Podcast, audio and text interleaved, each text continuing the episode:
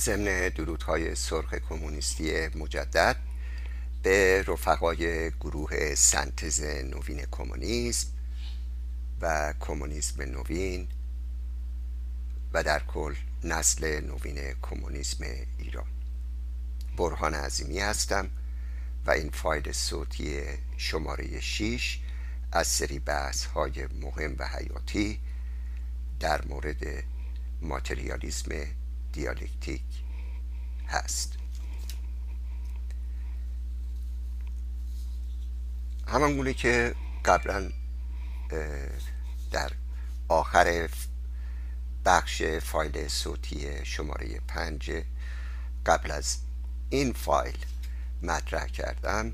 این مبحث با استفاده از نوشته جدید رفیق باب آواکیان در کتاب که در کتابی که 8 اوت 2016 بیرون اومد تحت عنوان کمونیسم نوین علم استراتژی برای انقلاب کمونیستی یک مبحثشو که ارتباط داره با این بحث ما درباره ماتریالیسم دیالکتیک انتخاب کردیم و اون رو در اختیار شما قرار میدیم که آخرین مباحثی که رفیق باب آواکیان در این زمینه می‌کنه در زمینه ماتریالیسم دیالکتیک و مشکلاتی که در این زمینه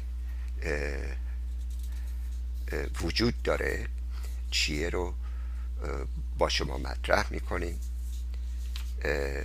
و از همینجا بحث رو شروع می‌کنیم.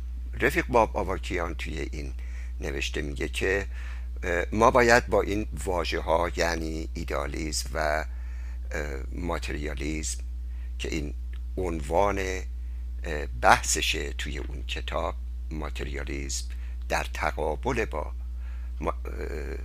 دیالکتیک عنوان می‌کنه اینه که ما باید به این واژه ها یعنی ایدالیزم و ماتریالیزم نه همونطور که اغلب مردم در زبان روزمره استفاده می‌کنن بلکه به طریق علمی آشنا بشیم. بسیاری از اوقات مردم استفاده از ایدالیزم رو به طریق مثبتی به کار می‌برن. مثلا میگن که فلان و یا بهمان چیز خیلی ایدئاله. یا میگن اونها از ایدئال های سطح بالا مطلوب و بالایی برخوردارن منظورشون هم اینه که اونها دارای پرنسیب و اصولی هستند و کوتهبین و یا خودخواه و یا محدود محدودیت فکری ندارن و اینطوری نیستن این به هر حال این هم یه درک از ایدالیست که یک درک مثبتیه در برخورد به ایدالیست یا ایدالیزم.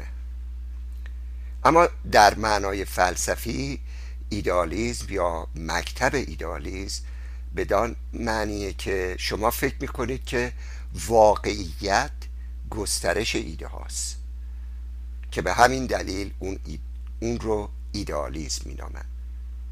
یا شما فکر می‌کنید یا که واقعیت گسترش و بست ایده ها یعنی بازی با ایده ها و الفاظ در عقل سلیم یا از طرف عقل سلیم و ذهن افراده. روی این مسئله یه مقدار تکه می کنیم که منظور از این گسترش و بست ایده ها چیه در از طرف اقلای سلیم و ذهن افرادی که عقل به اصطلاح سلیم و ناب و ناب دارن یا در حقیقت جز نخبگان هستن؟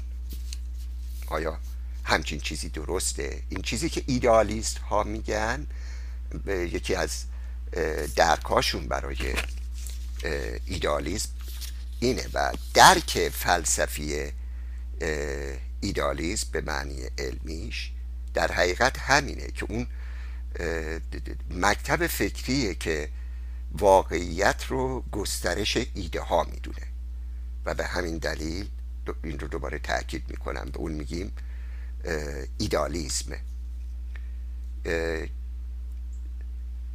یا که این مکتب فلسفی در حقیقت فرموله می‌کنه که واقعیت واقعیت عینی گسترش و بست ایده هاست.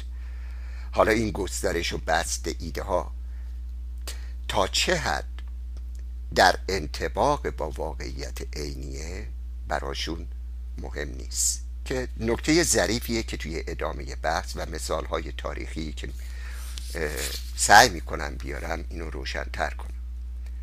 یعنی اینی که ایده ها در از طرف عقل سلیم و ذهن افراد نابغه و ناب و اینا به اصطلاح تولید میشه و همه کس قادر به همچین بست بست و ایده ها و گسترشش نیست. چند مثال تاریخی توی این مورد زده میشه که این نکته گسترش ایده ها توسط عقل سلیم روشنتر میشه. مثلا یک مدل رو در مورد اسلام یا به حال مذهب های ابراهیمی به کار می‌بریم. حالا چه مسیحیت چه به حال اسلام و چه یهود مذهب یهود. تا اونجایی که به این مذاهب برمیگرده به خصوص اونچه که ما تاریخ تاریخش رو بهتر از تاریخ دو تاریخ دیگه می‌دونیم اونم اسم مذهب اسلامه که چگونه پیامبری فردی خودش رو پیامبری از طرف خدا معرفی می‌کنه و آیاتی رو میاره که میگه این آیات از طرف قدرت متعالی و یگان قدرتی که جهان رو خلق کرده به من نزول شده. و شروع به گسترش ایده ها یا آیه ها و به اصطلاح قوانینی که خدا به زعم حضرت محمد بر بشریت نزول کرده شروع می‌کنه به گسترش این ایده. و اگه توجه بکنید می‌بینید که این گسترش این ایده در حقیقت یک حاکمیت رو به وجود آورد. یک حاکمیت اسلامی رو در زمان محمد و خلفای بنی امیه و بنی عباس و غیر و سالک در خاور میانه در اون 3500 تا 4000 سال پیش رو به وجود آورد. و اتفاقا این ایده ها رو از طریق تهاجم نظامی و ابزار نظامی مثل شمشیر و نیزه و غیر و اشاره داد. و همچنین چیزی نبوده که گویا این از از یک فکر عقل سلیم و ذهن فرد نابغه ای اومده که بدون خونریزی و بدون تهاجم و بدون استفاده از ابزار و تهاجم نظامی این ایده ها گسترش پیدا کرده. به حال این نکات ریزیه که به اصطلاح تاریخ دانان بورژوازی و حاکمین در قدرت اصلا به اون نمی‌خوان اشاره بکنن.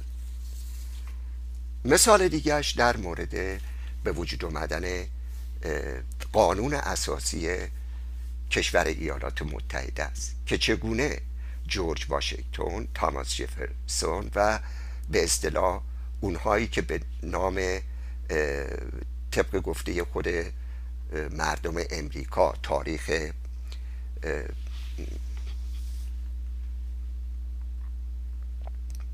تاریخی که به اصطلاح واقعیت نداره ولی خب نوشته شده به نام پدران بنیانگذار قانون اساسی و کشور ایالات متحده هستند جورج واشنگتن تاماس جفرسون و غیره و غیره. چگونه ایده های اینها در حقیقت نظمی رو به وجود آورد که این نظم در ارتباط با نهادینه کردن روابط تولیدی سرمایهداری در جامعه امریکا بود. و بعد از اون چگونه اینها به جنگ و قارت, غارت و به حال تهاجم نظامی و اضافه کردن قطعات از سرزمین کشورهای دیگه مثل مکزیک و غیر و ذالک و پورتوریکو و غیر و ذالک Dominican Republic به کشور خودشون پرداختند و گسترش ایده اونها در حقیقت ایده ای بود که نظام سرمایهداری و روابط تولیدی سرمایهداری و استثمار طبقه کارگر رو نهادینه کرد که در اون حتی منافع بردهدارانی که توی این کشور از کشورهای دیگه به اسارت گرفته شدند و به امریکا اوورده شدند تحت هیچ عنوانی در نظر گرفته نشد و اونها رو به اصطلاح حق اونا رو یک سوم حق شهروندان سفید می‌دونستن. یک سوم بله. یا یک پنجم حتی. ببخشید. اینه که به حال این گسترش ایده ها زمانی که دقیق بشیم توش این مسائل رو به ما یادآوری می‌کنه که در حقیقت پشت این گسترش ایده ها از طرف اغلای سلیم یا عقل سلیم چه ایده های خوابیده بوده و در واقع چه مناسباتی رو در هر جامعه نهادینه کرده. مثال دیگهش خود جمهوری اسلامی و تأسیس جمهوری اسلامی توسط خمینی و گروهی که به دورش حلقه زده بودند در سال 1357 که از درون انقلابی که ستمکشان و استثمار شوندگان با پیشاهنگی کمونیست ها در ایران دامن زدن علیه رژیم شاه. چگونه رژیم خمینی این انقلاب رو در متوقف کرد و در واقع انقلابی در ایران صورت نگرفت که طبق اون طبقه ارتجاعی سرنگون بشه و یک طبقه نوین که مظهر روابط تولیدی نوین و تکامل یافته تر باشه و در خدمت بشریت باشه. از درون اون انقلاب 1357 بیرون نیومد. و انقلاب ضد و ضد انقلاب خمینی و یارانش ارتجاع خمینی یارانش اون انقلاب رو در حقیقت در نیمه راه منحرف کردن متوقف کردن و افکار خودشون رو که چیزی مگر به وجود آوردن جمهوری اسلامی و ولایت فقیهی بود که این جمهوری در نظر داشت که در ایران نهادیده بکنه به وجود نیاوردن. مالکان بزرگ ارزی و زمینداران بزرگ ارزی و راندخاران بزرگی که پس از اون به قدرت رسیدن جمهوری اسلامی رو در حقیقت قانون اساسی جمهوری اساسی رو از طریق نمایندگانی که خودشون منتصب کردن از طریق نمایندگانی که خودشون بر مردم تحمیل کردن رو در مجلس اول خودشون دوم خودشون سوم خودشون و غیره و غیره تا کنون نهادینه کردن این قانون اساسیشون و این قوانین در حقیقت چیزی نبود مگر نهادینه کردن اون افکار و ایده ها و گسترش اون افکاری که خمینی و یارانش در سر داشتن برای جامعه ایران و به جز اونم تا کنون چیز دیگه ای نشد. پس زمانی که از این گسترش افکار و ایده ها به اصطلاح صحبت می کنیم باید تضادهایی که در بطن این حرکت وجود داره و چیزهایی رو که در سطح وجود نداره و نمی‌خوان ما از اون آگاه بشیم رو در حقیقت بریم و کند و کاف بکنیم و ببینیم این گسترش ایده ها به نفع کدوم طبقه بوده به ضرر کدوم طبقه بوده و غیره و غیره. و همه می‌دونیم که این نظامی که نظام جمهوری اسلامی که بر سر کار اومد قوانین ضد کارگری رو نهاده کرد. در نتیجه نظامی ضد کارگریه. قوانین خشونت بر زن و سرکوب زنان و حجاب اجباری رو نهادینه کرد که در نتیجه حکومتی ضد زنه که یکی از پاش، پاشنه آشیل جمهوری اسلامی و یکی از وظایف حیاتی که جنبش کمونیستی داره همین مسئله پاسخ دادن به مسئله حقوق زنان در ایران هست که بعد به حال سر فرصت به اون می‌پردازیم از حوصله این بحث خارجه این حکومت قوانین و ایده هایی رو نهادینه کرد که دگر اندیشی آزادی اندیشه روشنفکران هنرمندان رو به سرقت گرفت. اون رو به زندان کشید. ایده آزادی رو به زندان کشید و ایران رو به زندان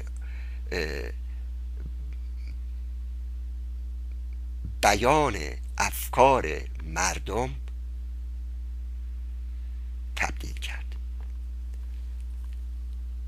برای همینه که زمانی که ایدالیزم در حقیقت اون مکتب فکریه که معتقده که واقعیت گسترش ایده هاست. و به همین دلیل ابتدا گفتیم که اون رو ایدالیزم مینامیم. چیزی نیست مگر واق... اینکه فکر می‌کنن که واقعیت عینی یعنی گسترش و بست ایده ها. یعنی بازی با ایده ها. از طرف اغلای سلیم و غیره و غیره.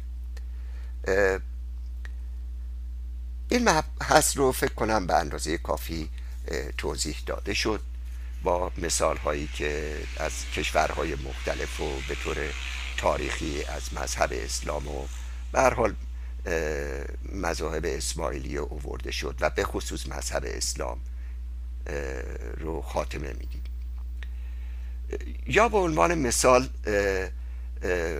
خیلی ها عنوان می‌کنن که این دید دیده ایدالیستیه عنوان می‌کنن و میگن که شاید این خدا برای شما وجود نداشته باشه اما برای من وجود داره. ما از این حرفا دائما میشنویم. توی جامعه خودمون توی کوچه و بازار مرتب ما با این سر کار داریم. مثلا به این استدلال که نسبیت گرایی توجه بکنید که میگه این حقیقت شماست. گفته میشه که این حقیقت شماست. اما حقیقت من چیز دیگه ایه متفاوته. حقیقت من چیز متفاوتی میگه. خدا ممکنه برای شما وجود نداشته باشه. اما قطعا برای من وجود داره. این چیزیه که مرتب و دائم ما میشنیم. حالا بدتر از این هم ما شنیدیم. رفقا مثال های بدتری هم در این موارد سراغ دارن و می‌زنن. در ایران. و نه تنها در ایران حتی در جامعه امریکا همچین استدلال های نسبیت گرایی و ایدالیستی از طرف مردم گفته میشه. که این استدلال ها به هیچ وجه استدلال سعی و علمی نیست.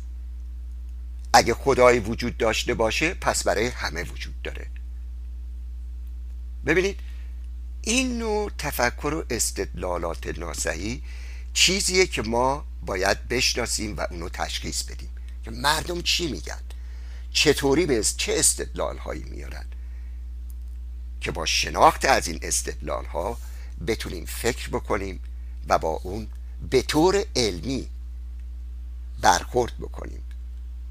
منم مثل اون رفیقی که یک بار مثلا مطرح کرد من در جامعه مذهبی زندگی می کنم پدر و مادر من و پدران و مادران ما آنقدر شدیدن مذهبی هستند که موقعی که در مورد اینی که مذهب وجود نداره و این تولید از طرف انسان به وجود اومده و خدا وجود نداره و از در حقیقت خدا انسان رو به وجود نیورده بلکه این انسانه که خدا رو به اصطلاح به وجود آورده مادر و پدران ما گوشاشون رو می‌گیرن و چشماشون رو می‌بینن و حاضر نیستن چیزی رو بشنون. خب ببینید رفقا به این نکته باید اشاره بشه که چرا این روی کرد اساسا روی کرده اشتباهیه. در تقابل با کسایی که شدیدن احساسات مذهبی دارن. و چگونه میشه و با چه روی کردی اتفاقا؟ میشه با اونها وارد تعامل و بحث شد که گوشاشون رو نگیرن و بگن من حاضر نیستم به صحبت های تو گوش بدم. پس بنابراین این چیزیه که ما باید تشخیصش بدیم و بشناسیمش. در هر صورت. مسئله اینه. برخورد ما با این گونه استدلال ها اینه که یا خدا وجود داره یا وجود نداره. خدا هم چیزی نیست که فقط بتونه در ذهن یک فرد وجود داشته باشه مگه اینکه اون خدای شخصیش باشه که فقط برای اون شخص ساخته شده باشه که در این صورت آسانه که با اون مقابله بشه. با این گونه استدلال های نسبیت گرایی ایدالیستی اما مکتب مکتب یا مدرسه فکری ایدالیستی میگه که واقعیتی که ما اون رو درک می‌کنیم همون گسترش ایده هاست که قبلا روی اون تاکید کرد حالا این هم ایده های افراد مختلف و ایده های یک ذهن بزرگ می‌تونه باشه مثل پیامبران و امامان و به اصطلاح افرادی که بنیانگذاران بنیانگذار کشور ایالات متحده بودند یا روشن فکرانی همچون جان ژاک روجو جان ژاک روسو که از بنیانگذاران و روشن فکران به نام بورژوازی در فرانسه بودن در قرن هیچتون که نوه این در حقیقت نحوه دیگه از اینه که گفته مثلا میشه شما خدای را این ایده را به طور طبیعی نمی‌تونید در برابر واقعیت تست و آزمایش بکنید. و واقعا هم نمیشه که این خدا رو این ایده رو نمی‌تونید به طور طبیعی در برابر واقعیت تست آزمایش بکنید چرا که اساس اون در ذهن خدای فرضی و قراردادی قرار, قرار گرفته و یا در ذهن منفرد و تک, تک, تک بسیاری از انسانها این ایده وجود داره. به این منطق, به واقعی این این ببخشید به این ترتیب این منطبق بر واقعیت نیست و این ایده که واقعیت های متعهد متعدد بسته به هر فرد یا خدای فرضی و قراردادی یا فکر و یا احساس و یا ایده و یا هر آنچی که وجود داره به طور کامل بدور از واقعیت واقعی است. یعنی واقعیت عینی منظور اینه نکته اصلی اینه. یعنی واقعیت عینی برای افراد نمی‌تونه فرق بکنه. تا اینو میگیم واقعیت عینی نمی‌تونه برای افراد مختلف فرق بکنه حالا فورا باز متافیزیزیان ها و ایدئالیست ها و کسانی که خدا باورن میان میگن که دوباره با اون مفهوم ترسناک واقعیت عینی و واقعیت واقعی روبرو شدیم. ما در آستانه توتالریسم و دیکتاتوری هستیم. یعنی اینطوری به اصطلاح برخورداشون عکس عملی اینطوریه. پس بنابراین واقعیت نمی‌تونه واقعیت عینی برای افراد نمی‌تونه فرق بکنه. آب تحت حرارت معینی به جوش می‌رسه و بخار میشه. این برای تمام افراد در نقاط مختلف این کره زمین یکسانه. کسی هم نمی‌تونه اونو نفت بکنه. کسی نمی‌تونه این واقعیت رو نفت بکنه. چون تست شده. آزمایش شده. می‌دونید یک حقیقتیه که برای همه یکیه. فرقی نداره. انگلس هم به این نکته اشاره می‌کنه که یکی از راههایی که ما این رو می‌دونیم که واقعیت مادی در واقع وجود داره اینه که ما می‌تونیم با اون درگیر بشیم و تعامل کنیم. یعنی نه تنها از اون شناخت به دست بیاریم اما بتونیم اون رو تغییر بدیم. و هنگامی که ما اون رو تغییر میدیم به همون شیوه برای همه تغییر باید بکنه. مثلا آب در اثر حرارت سرانجام به نقطه جوش و عطف خودش می‌رسه و به بخار تبدیل میشه. حالا افراد مختلف ممکنه به چگونه تغییر یافتن اون به روش های مختلف پاسخ بدن. یکی از اجاق برقی استفاده می‌کنه یکی از اجاق گازی استفاده می‌کنه یکی از چوب میسوزونه اونا جوش میاره. ولی واقع اما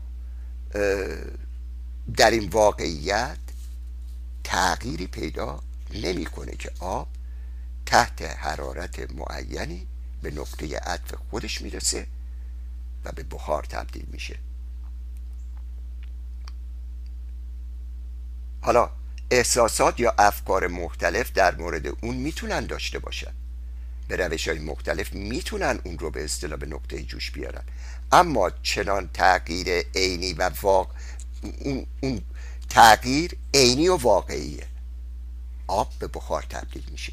این عینیه. این واقعیه.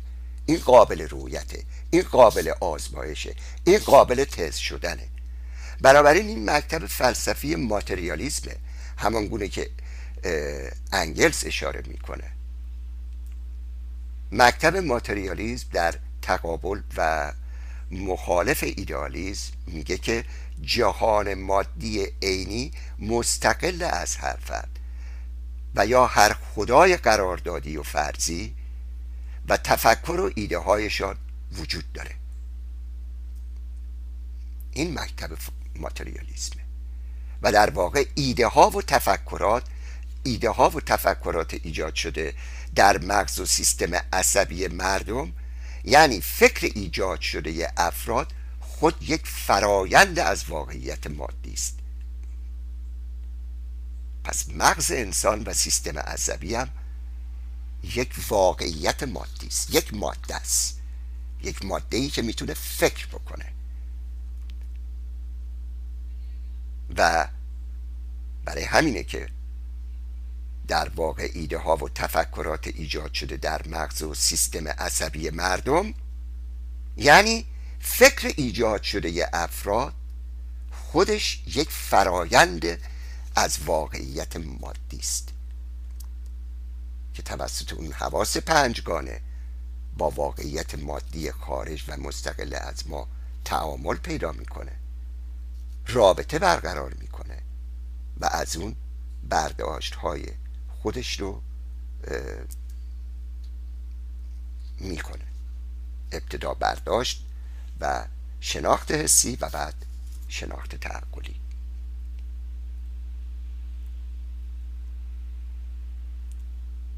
البته این درستی که ما همه چیز رو در مورد چگونگی این فرایند مادی شکلگیری فکر درک نمی کنیم هرچند داریم این فرایند رو به طور مدام بیشتر می‌شناسیم.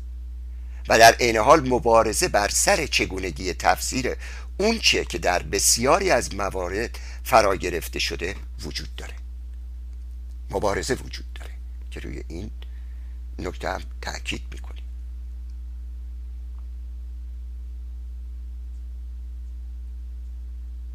بر سر فرایند مادی شکلگیری تفکر به سبب علوم طبیعی و علوم فیزیولوژی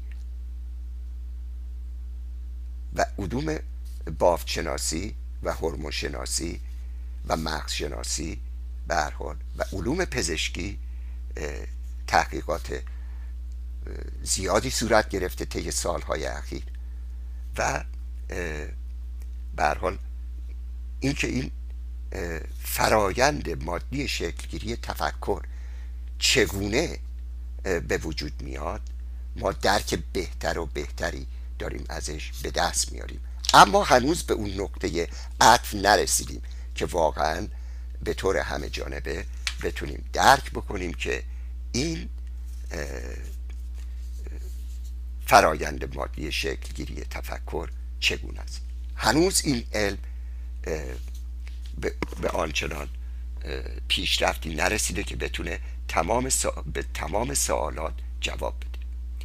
اما می‌دونیم که سیستم عصبی و مغز انسان واقعیت مادی عینی واقعی واقعی که تحت فرایندهای مادی واقعی قرار می‌گیرند و این همان چیزی است که افکار رو تشکیل میده. و اون افکار به نوبه خود در نهایت و در یک مفهوم اساسی بازتابی از واقعیت عینی و بازتابی در ذهن فرد متفکر است من و شما. تمام توده های تحت ستم. این ایده ها ممکن است درست و یا نادرست و بازتابی صحیح و یا ناصحیح از واقعیت ها باشند اما آنها در نهایت برخی از بازتاب واقعیت هستند. بنابراین این یک خط تمایز اساسی است بین ماتریالیزم و ایدالیزم بنابراین این درسته که برای مثال در هنر در فرهنگ اغلب چیزهایی که ارائه میشه که از واقعیت مادی مادی واقعی متفاوته. و این البته چیز خوبی هم هست. چون من و شما همیشه نمی‌خوایم هنری رو ببینیم که تنها همیشه و به سادگی منعکس کننده دقیق واقعیت باشه. به اندازه خودمون داریم در جامعه اینا رو جلوی چشم خودمون می‌بینیم. بلکه می‌خوایم به طرق مختلف از جمله راههای بسیاری که واقعیت حقیقی واقعیت حقیقی نیست و می‌توانه حتی الهام بخش و چالشگر هم باشه و فکر ما رو تحریک بکنه از جمله در مورد واقعیت حقیقی به شما معرفی میشه. ببخشید. به صورت هنر به ما معرفی میشه. پس جایگاه نقش مهمی برای هنرم وجود داره. اما در تعلیل نهایی این هنر و فرهنگم بازتابی از واقعیت مادی است. حالا چه صحیح چه ناصحیح واقعیت خام واقعی است. یعنی واقعیت واقعیت خارجی اونچه که مستقل در خارج از و مستقل از ما وجود داره که هنر از آن ساخته شده وجود داره. حتی اگه اون رو عمدن به منظور ارائه اون از راه های مختلف رو تحریف کنن و به هم بریزن و هنری به اصطلاح به وجود بیارن از اون. بنابراین ما دوباره به این خط تمایز اساسی بین یک درک ماتریالیستی و درک اشتباه ایدالیست از چگونگی این واقعیت ها باز میگردیم. و با در هنر هم باز میگردیم که البته گفتیم چیز خوبیه چالشگره ولی واقعیت خام واقعی رو و اونچه که خارج از ماست رو این هنر سعی می‌کنه اون رو ابداع بکنه. ضمن درودهای سرخ یه مقدار این بخش یا فایل صوتی شماره شش طولانی شد. و تشکر از حوصله رفقای کمونیست برای شنیدن این بحث مهم تا اینجا. فایل صوتی شماره 6 رو خاتمه میدیم و در فایل هفتم این مبحث رو ادامه میدیم. تا فرصتی دیگه وقتتون سرخ.